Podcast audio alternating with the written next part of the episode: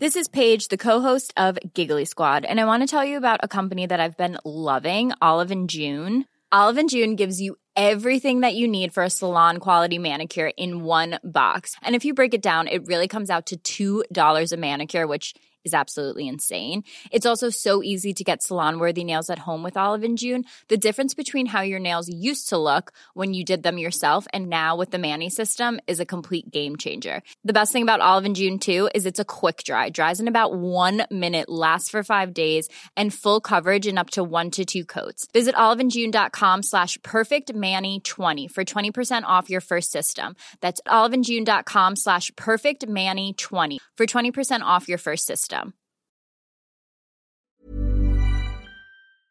Welcome to the Kind Parenting Company podcast. I'm Jacquie Ward. And I'm Kylie Camps. Join us as we explore topics and share evidence based information, all while honouring our commitment to kind parenting practices. This is a safe space for conversation and reflections on parenting and motherhood, designed to best support you in raising your little loves and to be the parent you want to be. We are so excited that you're here. Let's jump into today's episode. Hello and welcome back to the podcast. This week I am chatting all about roughhousing or rough and tumble play, which is something or a topic I know that many parents grapple with, particularly as their children get older. Um, it can be one of those things that we find ourselves having to navigate perhaps almost unexpectedly sometimes. I have brought in uh, the perfect person to have this conversation with me today. She can offer both uh, expertise from a personal and professional standpoint, and that person is Alita Blanchard. Alita is the mother of four boys and is a conscious parent coach. Through her work, she offers parent coaching programs both online and in person, as well as women's and mothers' circles. Alita is really passionate about creating a safe space for mothers to feel heard and seen in the intensity of their motherhood journey. Through her work, she supports and guides mothers in their transformation through motherhood and helps to bring awareness to their own needs and emotions so that they can feel more aligned, aware, and connected to both themselves and their children, which I just love. She does all of her work with lots of self compassion and imperfection and is so generous in sharing her own parenting experiences in her work too. So, no doubt we will cover that in our discussion today. Welcome, Alita. Thank you, Jacquie. I so appreciate you having me along and love to talk about this very important subject and mm. knowing also how difficult it is, especially for mothers to get down and rumble and rough play. So, yeah, it's good to dive into that. And yeah, as you mentioned, I'm a mother. I've got three living boys and a little boy in the stars as well. So, I've been through a big journey in the 11 years of mothering with loving those early years and also noticing that I had a lot of anger and rage that came up and that really shocked me and that took me on a big growth journey towards aware parenting and eventually conscious parenting and understanding nervous system and my own attachment wounds mm. and also the journey of losing my son in pregnancy and going to the total pits of despair of grief that it brings up uh, has again sent me to a new layer of awareness and diving deeper into my own parenting journey so I could show up for my boys because, you know, motherhood is one of my top values and I wasn't aligned with those values when, um, yeah, when I was in really tough seasons. So that's why I'm here holding space for mothers and always holding space for myself so that I can do it for my children as well because they, they need us to show up for them yeah. and hold space for all of their well some of their feelings not all of the feelings children have a lot of feelings right so, and it's messy feelings, and i think that's really important to get across in this work these days is you know parenting is messy and we all want to be this sort of perfect mother but she does not exist Yes. and we need to keep breaking down some of the um, the stereotypes that are out there, especially on social media. So, yeah. thank you for having yeah. me along. I deeply appreciate it. Oh, and I deeply appreciate you being here. I feel like you do such a beautiful job of modeling um, this this approach that obviously you talk about, you you practice, but you live as well. And I, that's what I really appreciate the way that you show up with honesty and authenticity. I suppose, um, yeah. While while sharing what you've been through on your journey, it, it really offers a lot. Um, as you say, I feel like there's no more fertile ground for self growth than motherhood. It certainly presents us with all of the opportunities and all of the depths, as you say, to to do this work. So it's it's beautiful to hear you talk about that.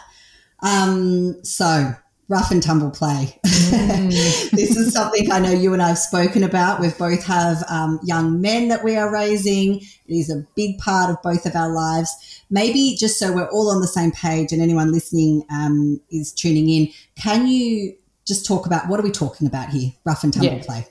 So, rough and tumble play, often called rough housing, and in um, particular philosophies, it might be called play listening. It's things that, you know, all quite often happen naturally within parenting. So, wrestling, play fighting, chasing, tumbling, um, pillow fighting, jumping on the bed with our children, piggyback rides, playing tag or tip, airplane rides, pushing games, all of these sort of rough, full physical contact games that our kids love but often can end in tears. And mm-hmm. I think, especially for mums, we need to be really aware of how, you know, it brings up a lot of triggers, but there's so many beautiful benefits to roughhousing, which um, we'll go through. But, you know, it's physical contact, it's the stuff that brings the laughter, it helps to release emotions, and it's really, really powerful in parenting.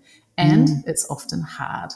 Yes. So I've noticed with my boys, they're seven and five now and very, very much into this kind of play. It's like it is instinctual for them. Would you say that's the case for kids? Like they just, is it is it all children? Is it an age thing? What do we when do we see this type of play yeah, come about? Look, all all kids need it.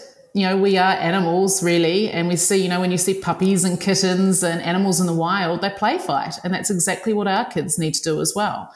And we see, you know, right from an early age, the toddlers and the babies doing their rough and tumble play. And it might be by themselves tumbling off the couch and tumbling into pillows and loving it when mum and dad get involved. And it's often quite easy for us in those early years with our babies and our toddlers to get involved. And, you know, we catch them in our arms and do run and chase and, and everything. Um, what I find happens often is usually the mums with mums and dads with a, maybe a four year old and a two year old have really started to get a lot rougher with each other. That starts to bring up a lot of fear in um, mm-hmm. in mums in particular because there is a lot of fear around the anger and aggression but it is normal and it's healthy and it needs lots of boundaries you know so mm. we need to stay close the reality is is that when our children are little we do need to stay close to them and also yes. sometimes that's impossible so hence we yes. need lots of self-compassion when someone gets hurt but absolutely, I mean, my lived experience is raising boys. You know, I've got three boys and they're 10, 9, and 6, and they are rough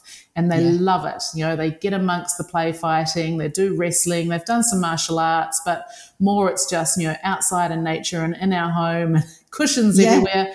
And you know, it's on the regular, it's beautiful for them, it's healthy physical release, and it almost always ends in tears. Yes, okay. okay. I love that you said that because that is certainly my experience too. Um, I remember sort of saying to my husband, looking at them and say, you know, they seem to love this so much, and yet every time it ends in somebody being upset or annoyed or tears. Um, so it's like they've got these little magnets in their hands. They just can't help themselves but to, you know, as they're even when they're not playing, they're just walking past the other one, or one's on the couch watching TV, the other one will come and bomb on him and pull him yeah. off. So, what are the benefits of this kind of play? Why why is it that they love it so much? Well, you know, there's the benefits of physical contact, obviously. Like we all feel that, you know, that physical connection. We need physical touch. It's a love language. It's one of the five love languages. And physical touch, you know, it gets attention. It, you know, brings on that somatic awareness in our nervous system and it helps to move big feelings.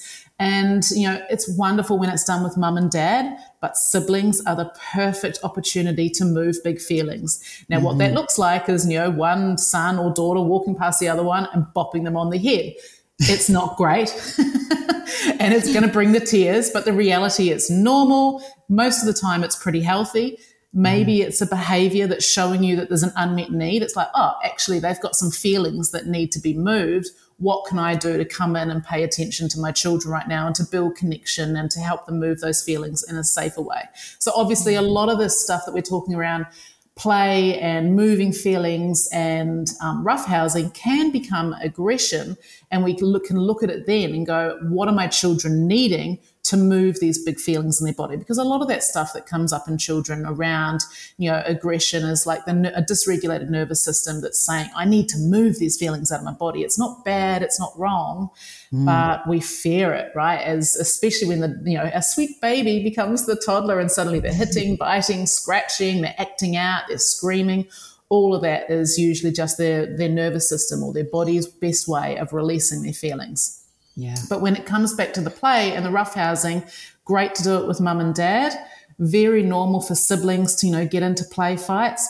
Absolutely, it's healthy, but we're going to need to stay close and help um, help them understand, you know, over time that the boundaries have to be clear. They've got to use a very clear word, and also knowing that it takes a lot of practice to, you know, for these boundaries to really I guess, integrate in their brain. It takes mm. practice, and parenting is a long game, you know, and their brains aren't fully developed until they're around 25 years old. And we expect them to know the boundary by rote by the age of five. It's like, that's not realistic.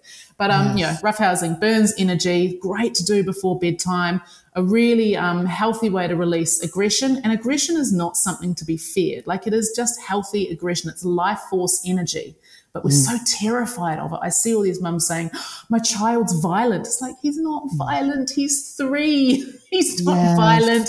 And he's probably yes. not going to be a psychopath. He just has healthy aggression in his body. Let him roar and hit and scream and bite. But obviously, find ways to get that out in a way that keeps you and baby and whoever else is in the family safe. Yes, um, yes. Um, and rough roughhousing, it definitely builds connection, especially between the parents and the child. If it's the children, you know, getting into these, um, you know, roughhousing moments and it's ending in tears, then yeah, it can get triggering. And we've got to obviously find other ways to help them get the feelings out if it's becoming more aggressive rather than fun.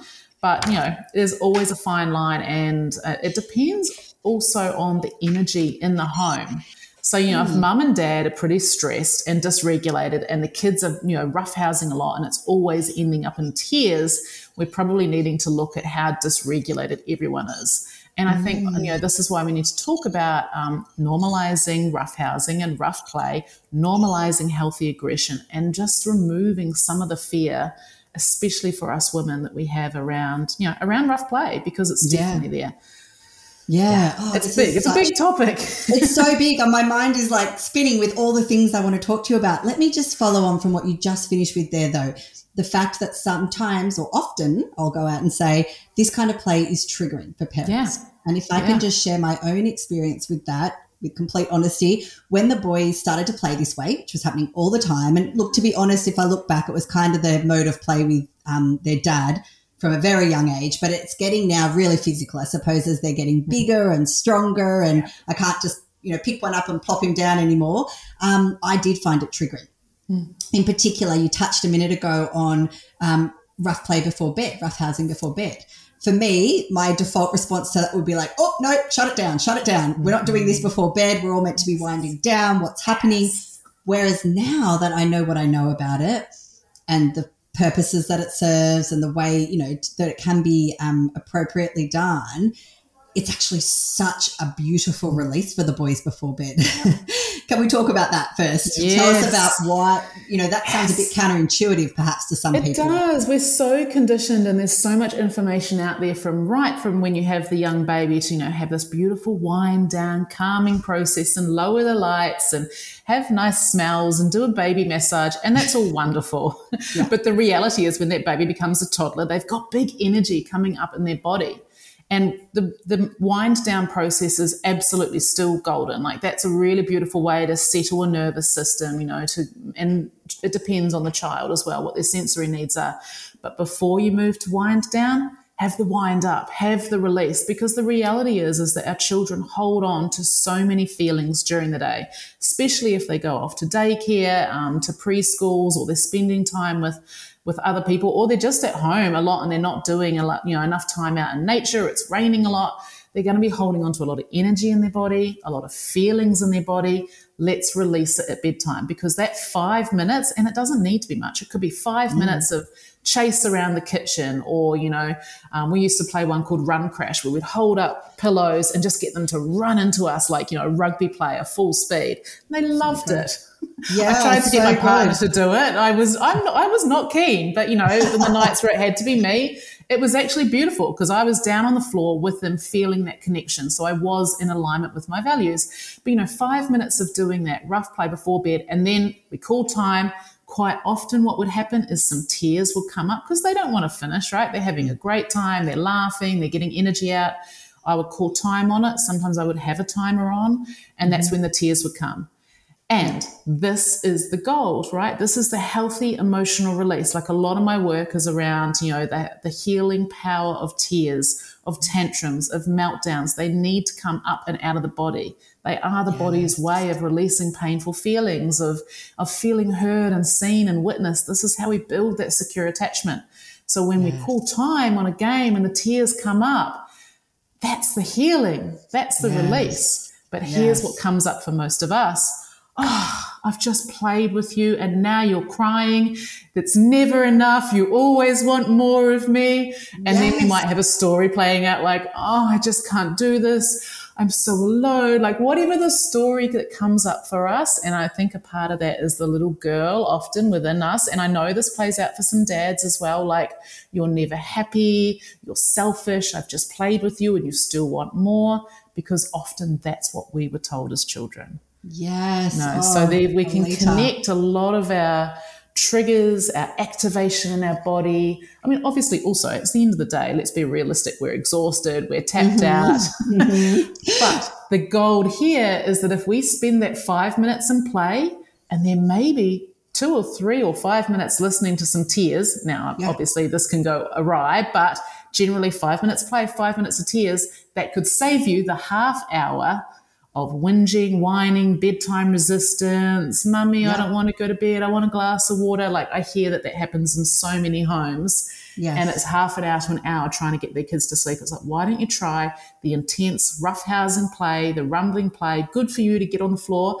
Do a stretch as well at the same time while you're down there. Feel the connection, that body connection. Move the feelings for you and them. Listen to mm. some tears and then mm-hmm. see how bedtime goes. Yes, It's not some miracle cure. There's a lot No. Mm. of nuance, but you know, we need to consider a different way. Yeah, I would suggest that it actually it, it is so effective because that was our experience. We had the half an hour to an hour of I need a drink, I need to go to the toilet, can I sleep in your bed, in and out, in and out. Whereas when we do this, so we have a, a little routine now, it's called bed bombing, and they all come in on our big bed and we just sort of do big jumps of bombs onto pillows onto the bed and they crash about and tumble and laugh and knock each other off the bed and you know it's all it's Yeah, all I love it. monitored there. But the difference that it makes and, and they always resist finishing up of course they do because they love it. And they you know but we push through that little resistance. We listen to them hold the space for them to complain and then off they go. And generally they are so much more satisfied than if we were to be saying settle down settle down settle down over the course of half an hour. It's just a completely different dynamic. You mentioned about um, the experience of tears or resistance to ending that kind of play being totally normal. And I want to touch on that because I feel like that is also a very deeply held or conditioning that many of us have that to think or to resist that and think, oh, I don't, I can't deal with that, don't want to deal with that. Mm. That's upsetting for me. Um, you know, the wonderful, I'm sure you know her work, Alison Davies from mm. Brains Equals Behavior. I never forget something she taught me. She said, energy, no, emotion is energy in motion.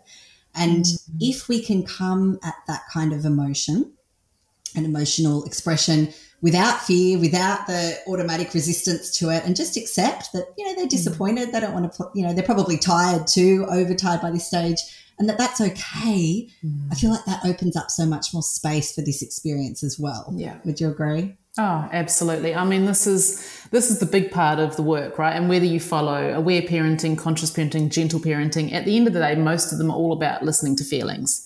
And that is when the tears come up and then when the tantrums come up and the meltdowns come up, that is the healthy release of feelings out of the body. And we all need that. The reason I hold mothers circles is because, you know, for us to be able to listen to our children's feelings, we need someone listening to ours. Yes. And a lot of people simply don't have capacity. Now, obviously, this can tie into, you know, our own attachment wounds, um, a lot to do with our childhood. This is why, you know, in my work, I call it conscious parenting. A lot of my work is about looking back at the way we were raised and making sense of ourselves, building a coherent narrative. Why, when my baby is crying, do I want to, do I get to this place of fear and anxiety or do I get so angry? You know, mm-hmm. I hear so often women saying, I just, I wanted to throw my baby. Mm-hmm. They just would not stop crying.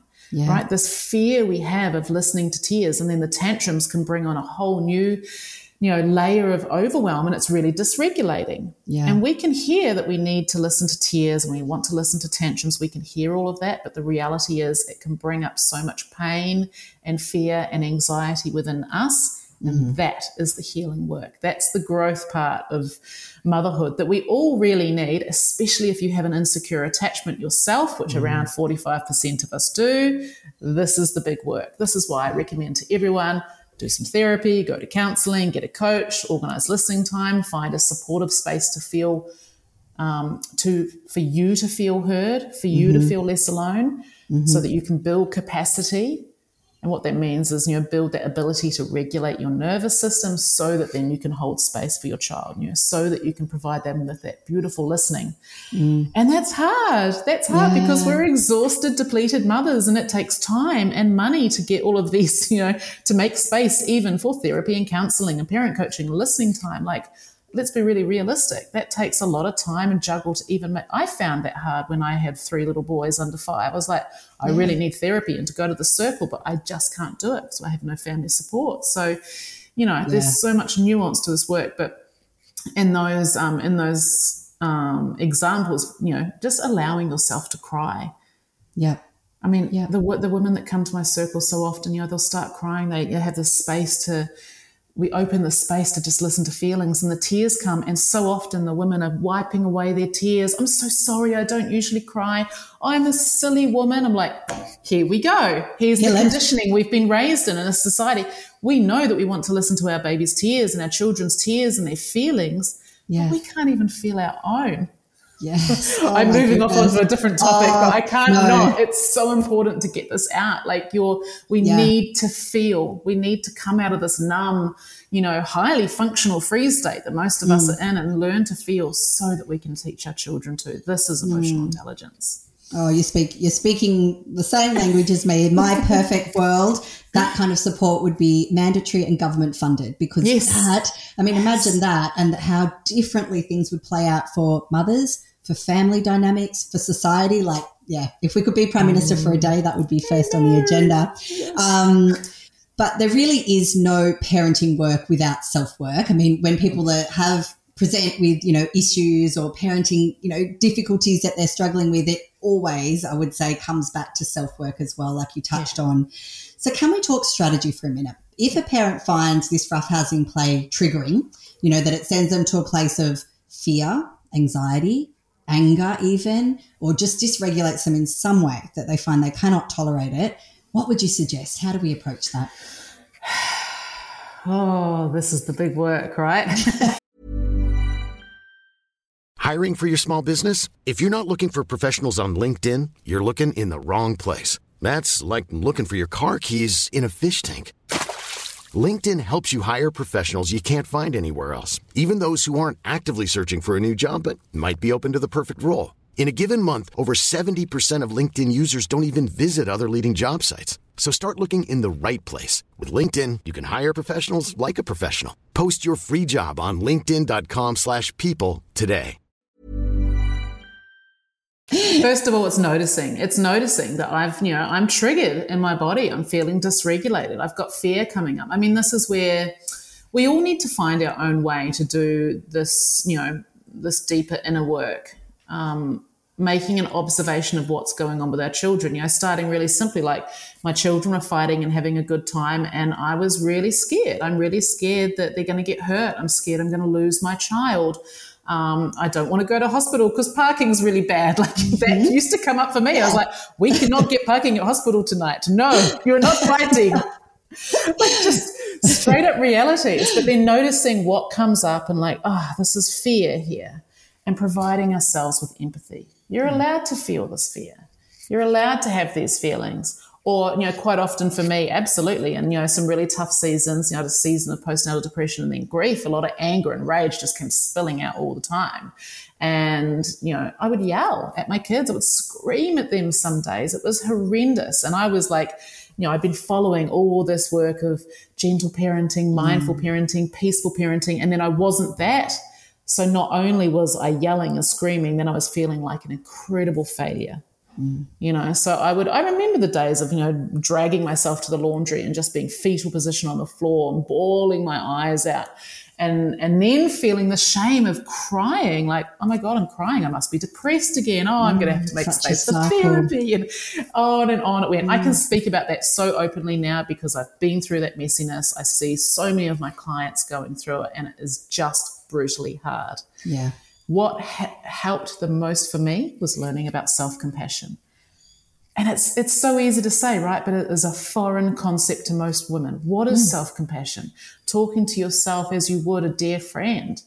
You're enough. You can do hard things. Yeah. We all make mistakes. But we can, you know, we can get so stuck up in our mind and say those things and still not really believe them. And this is that deeper work. So it's learning about self compassion, self empathy, forgiveness. We're allowed to have hard days. We're allowed to be fetal position on the floor in the laundry, and you're still a good mum. Yeah. Um, noticing and then obviously you know the work is like you know doing journaling like you know for some people they love journaling it's not really been my buzz i need to talk to another human being. I've realized that that's because I need another regulated adult, like a therapist. Um, you know, I've, I've now got two therapists, two parent coaches, and a bunch of listening partners. That's the only way I can do the work I do to hold mm. space for mums and my three children in a pandemic. You know, we need support systems.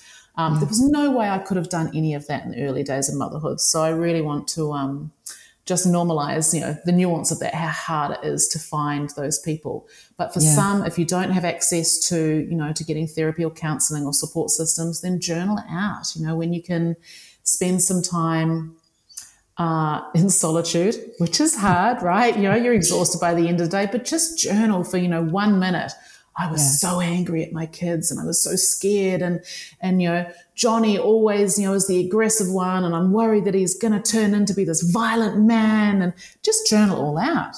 Yeah. And then, you know, if you can make some space to speak to someone about that, you know, a listening partner, a supportive friend, and also acknowledging how hard it can be. Like what I'm really noticing coming up for a lot of mothers at the moment is they're terrified to be vulnerable with people in their community because they don't want to be judged we yes. have this deep need to be accepted and appreciated, and we want to feel part of the mothers group and the play group. And so we don't want to say, "Well, I yelled at my kid and I screamed in their face and and yes. I have these feelings of fear and terror," because then I won't be able to go to the mothers group and be accepted. Right? Yes, so and I think that's that's the natural tendency to either not be vulnerable at all or to water it down to make it a little yes. bit more sanitary our experience. Oh i was so cranky this morning. I really was cranky. Whereas what you want to say is i completely lost it. Like i yeah. scared myself part of me. Mm-hmm. and um you know my sister and i have this joke because we've done a lot of this kind of work ourselves and we joke about the way we used to be. We had this expression fine fine everything's fine totally fine. And we say that to each other now when we look like we may be you know resisting being vulnerable. So I would encourage anyone listening to know that it's okay not to be fine, fine mm. all the time. Yeah. Um, you know, I think we're conditioned to look for magic bullets or to, you know, I even know when I asked you that question, can you just give me like a couple of quick strategies that'll work? And I don't think, like you said, it's so it's so much more nuanced than that. But if there were to be something, I would suggest that this grace for yourself and mm. you know, you know, self compassion would probably be up there. I think it's so critical. So I yeah. love that you've talked about that.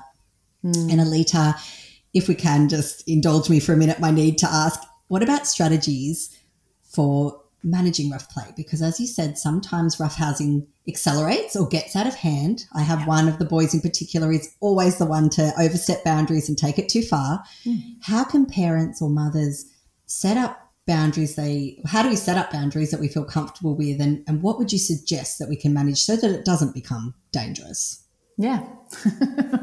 oh, a big topic as well. I mean, at, at, at, the very simple level, you're going to have to, you know, in a perfect world, you would probably have a family circle or a family meeting and you would come up with some guidelines and agreement. And these are our family values and these are the boundaries. And, um, you know, in reality, I mean, I always say, do family circles. Do you think I've ever actually sat down and done a family circle and it's gone well? I've got three boys, they get bored and, you know, um, but in the moment, it's checking in regularly saying something, staying close and asking, is everyone enjoying this? Is mm. everyone enjoying this? And noticing, because you can usually tell in someone's body, or you can usually start to feel in this isn't, this is going too far. And, you know, my eldest, he's 10. He is, you know, he's a quick one to get dysregulated and move quickly into aggression. So I have to stay close. And, and we've had some really difficult years with him because of some trauma in our family. And so I need to stay close and I can be very aware of when the body changes. And that's when I step in with a body boundary. Now, I know for a lot of mothers, they hear that and they're like, oh, but then I'll get hurt. I'm like, yeah, man, but you're an adult and you can go and tend to yourself. And mate, I've been, I've been head butted once or twice. It's full yeah. on raising yeah. boys. You know, it's just the reality, but you're the adult. You can step in with that body boundary and you can tend to yourself afterwards. Obviously, as our kids get a bit bigger, that's that the idea of that feels scarier. And sometimes someone's just going to get hurt.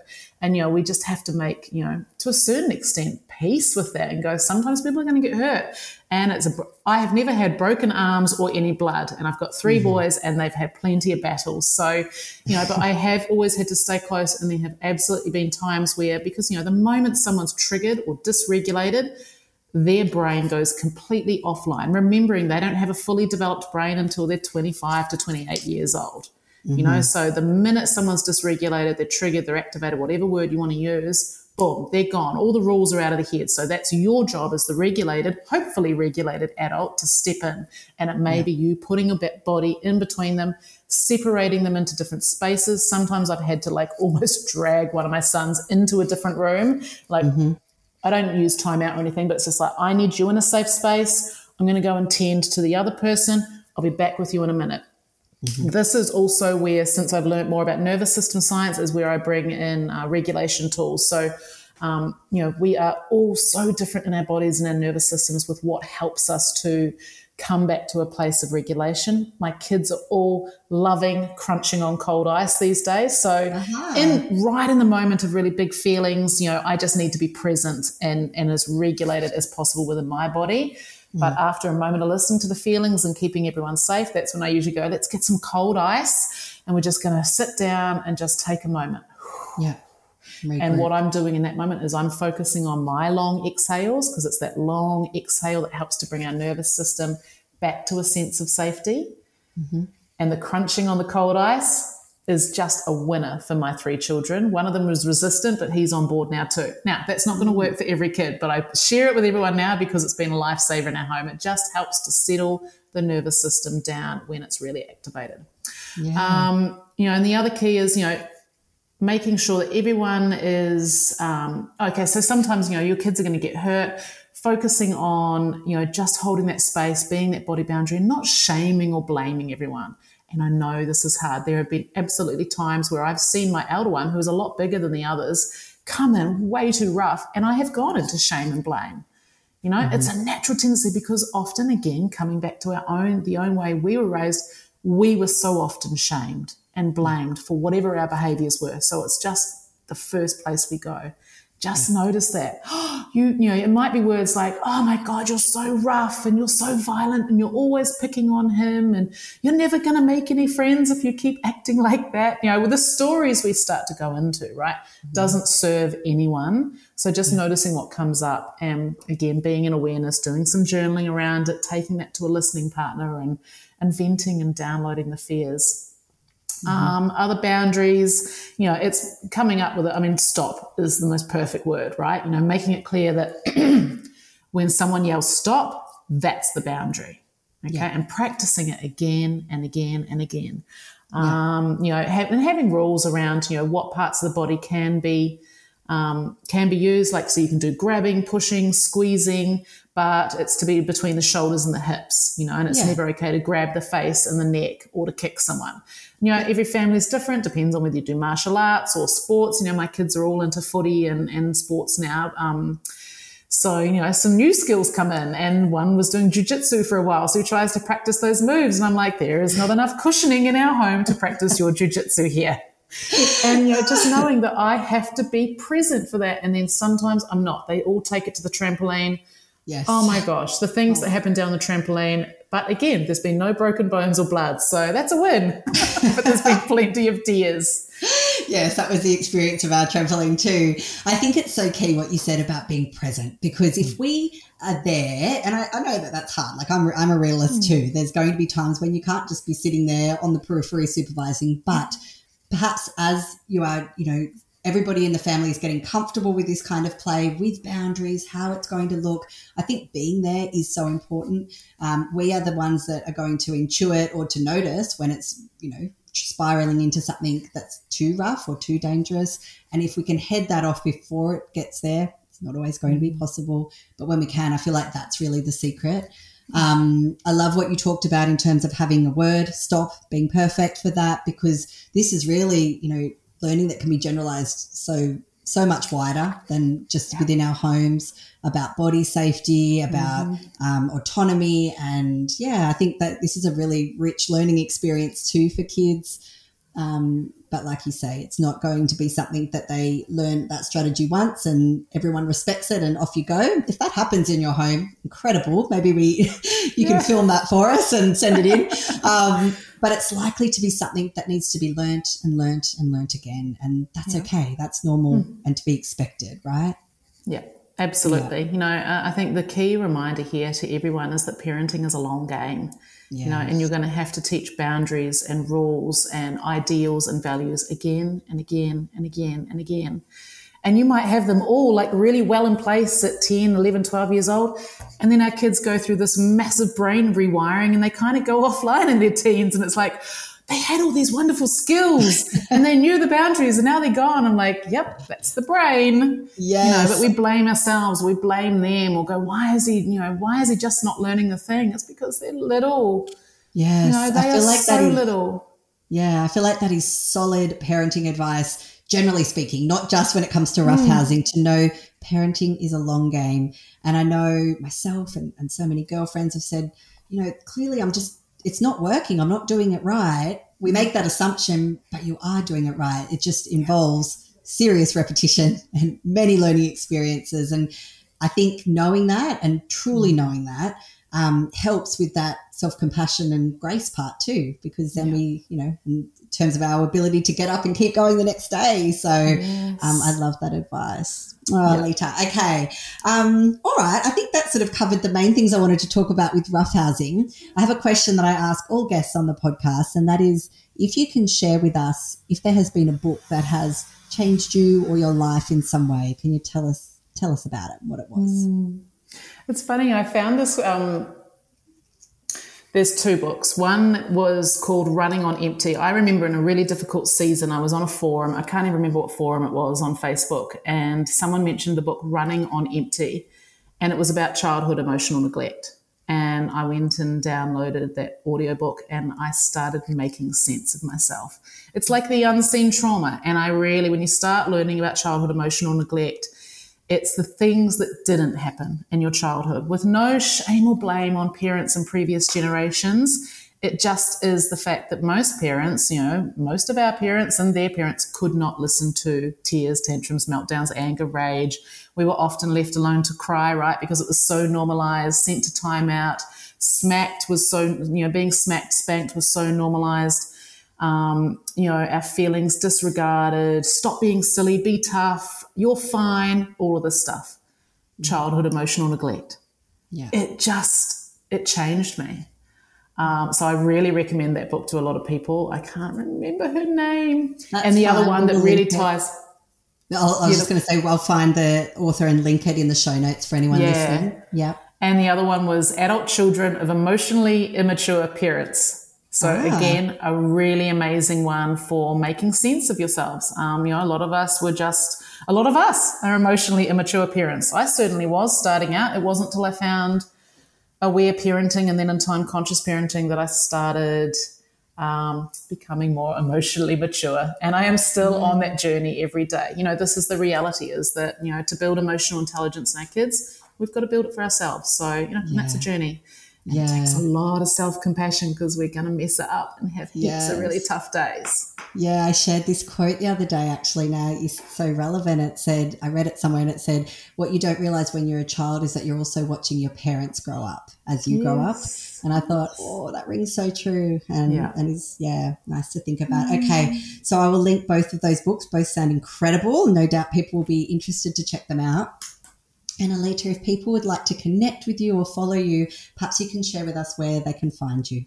Yeah, my best uh, best place to follow me is on Instagram at Alita Blanchard underscore parent coach, and it's A L I T A Blanchard, uh, or theawaremama.com.au.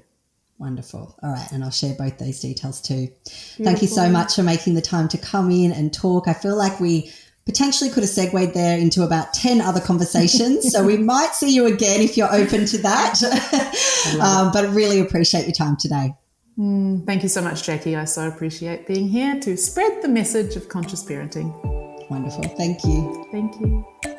Thanks for joining me and listening to this week's episode of the podcast. If you've enjoyed this content and are looking to dive deeper into the support that the Kind Parenting Company offers parents and caregivers, you will love the range of programs we have available.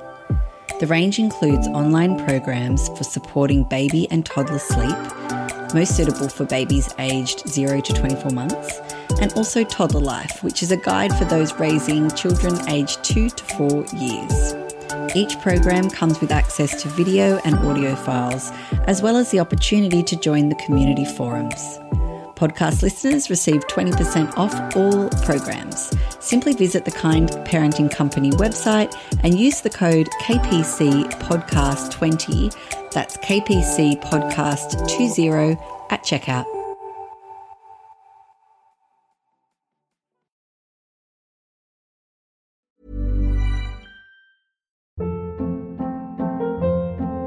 Hold up. What was that? Boring. No flavor. That was as bad as those leftovers you ate all week. Keke Palmer here, and it's time to say hello to something fresh and guilt-free. Hello Fresh. Jazz up dinner with pecan-crusted chicken or garlic butter shrimp scampi. Now that's music to my mouth. Hello Fresh. Let's get this dinner party started. Discover all the delicious possibilities at hellofresh.com.